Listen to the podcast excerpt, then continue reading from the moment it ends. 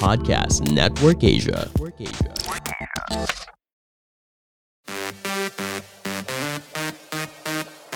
The hottest and the latest stories in the showbiz world this week roundup.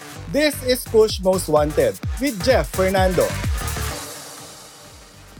Hello Pushmates! Ako po si Jeff Fernando at muli magkakasama na naman tayo sa isang special at siksik na episode na ito ng Push Most Wanted kung saan ibinibigay namin sa inyo ang latest update sa inyong mga paboritong celebrities. Pero bago yan, huwag niyo po munang kalimutan na mag-like, follow at subscribe sa ating mga social media accounts para lagi kayong updated sa inyong mga paboritong celebrities.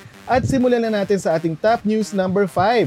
Ano kaya ang update sa health condition ngayon ni Chris Aquino? Nandito ang detalye. Chris Aquino rules out cancer, diabetes, kidney, and liver disease. Kasalukuyang pa rin na lumalaban si Chris Aquino sa kanyang autoimmune disease na chronic spontaneous urticaria. Sa kanyang post sa Instagram ay nagbigay ng update si Chris matapos dumaan sa ilang tests at consultations. Sa kanyang post ay ibinahagi ni Chris ang video habang isinasagawa ang blood extraction kung saan nag-request siya ng 10 vials ng kanyang dugo para sa iba't ibang test. Ani Chris, marami akong health problems at present but para ma-confirm how serious they are, kailangan unahin namin yung pinakamalaking hadlang. May allergies and may chronic urticaria. Hindi kasi alam how I'll react doon sa needed for tests like CT scan, MRI, and lahat ng mga gram sa ending. Sa kabila nito, ibinahagi rin ni Chris ang good news na wala siyang cancer in good condition ang kanyang kidney, wala rin itong diabetes at maayos ang pag-function ng kanyang liver sa kabila ng mga iniinom nitong maintenance na gamot.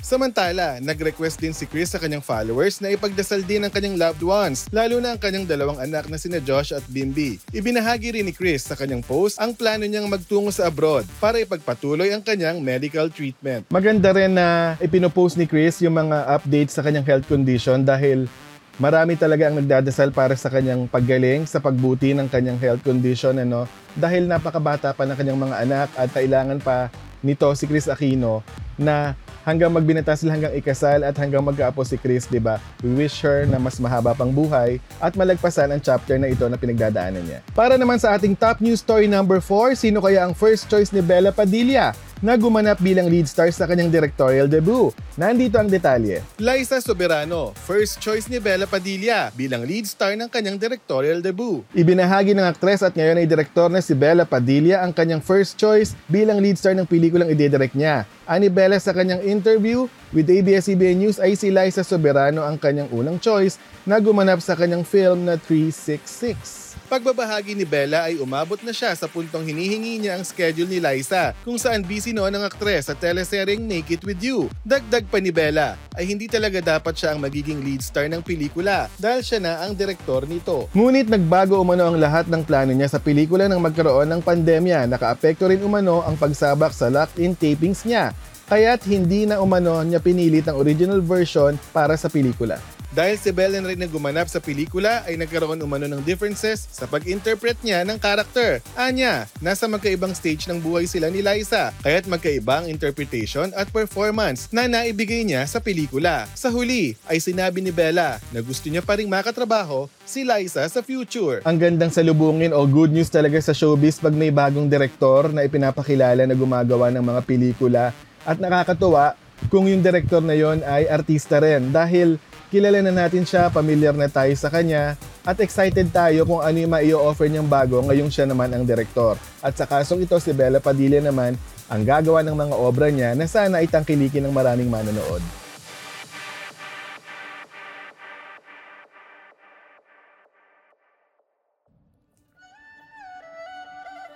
Hello kapamilya! Maswerteng pakikinig kung gusto niyo pong lalo pang maging merry at lucky ang buhay gawing habit ang pakikinig sa Kapalar Hans. Podcast with Master Hans Kua, your number one feng shui master in the Philippines. Itong podcast na to ay made possible by Creatives Program Incorporated, co-produced with Podcast Network Asia, and powered by Podmetrics. Listen to Kapalar Hans on Spotify, Apple Podcasts, or kung saan man nakikinig ng podcast. See you there mga kapamilya!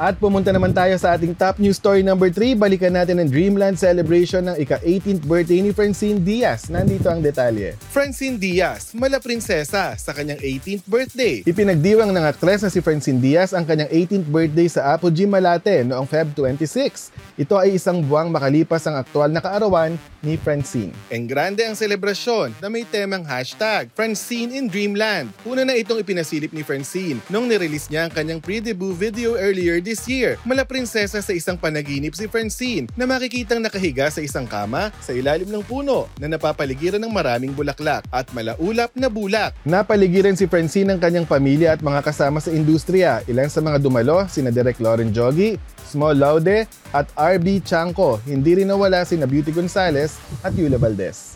Maliban sa Dreamland feel at maraming bulaklak na disenyo, ay mala prinsesa rin si Francine sa kanyang mga debut gowns na disenyo ni Michael Leyva. Puno ng pasasalamat si Francine sa pagbuhos ng suporta at pagmamahal sa kanya. Anya, hindi naging madali ang mga pinagdaanan niya bago matamasa ang estado ngayon at binabalik-balikan niya ang pinanggalingan to keep her grounded. Happy 18th birthday kay Francine, di ba? After one month ng kanyang actual birthday, nagba-birthday pa rin siya ito yung bagong chapter ng kanyang career, uh, bagong chapter ng kanyang buhay kung saan legal age na siya, pwede na siya mag-decide para sa kanyang sarili.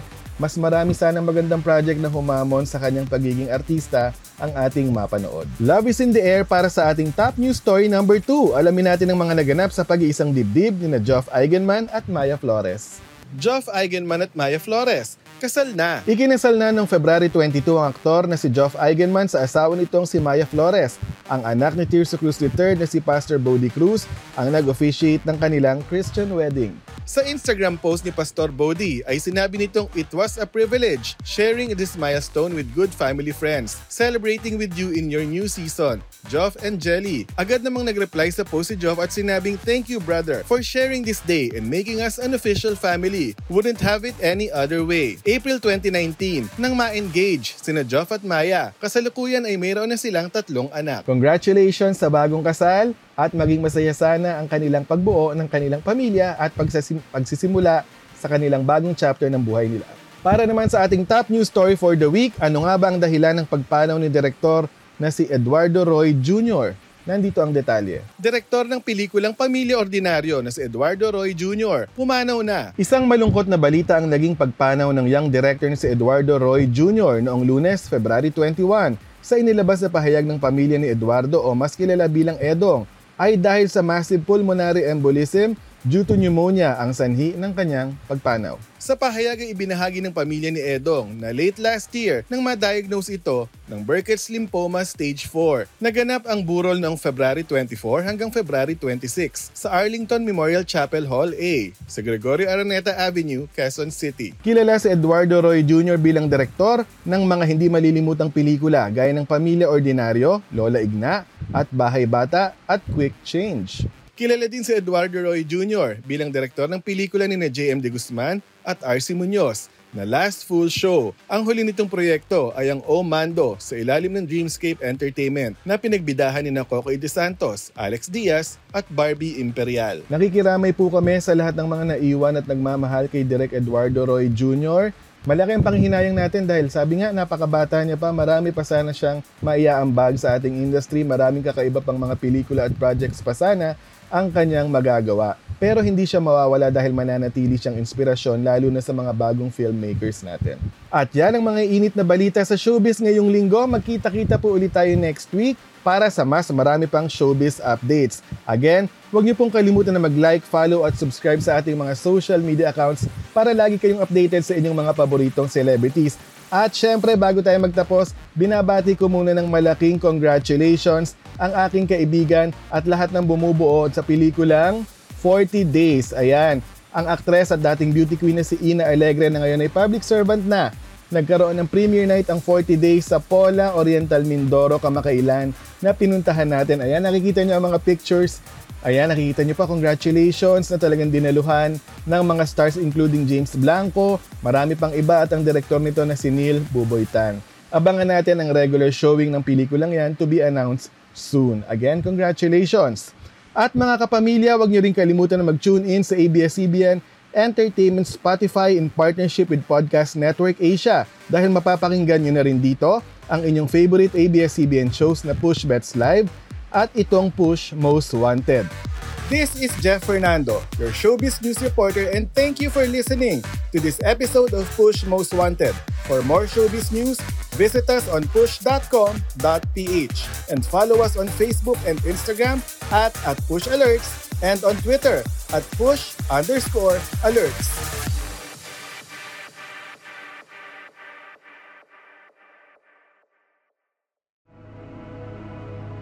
The views and opinions expressed by the podcast creators, hosts, and guests do not necessarily reflect the official policy and position of Podcast Network Asia, the hosts of the program, or other programs of the network.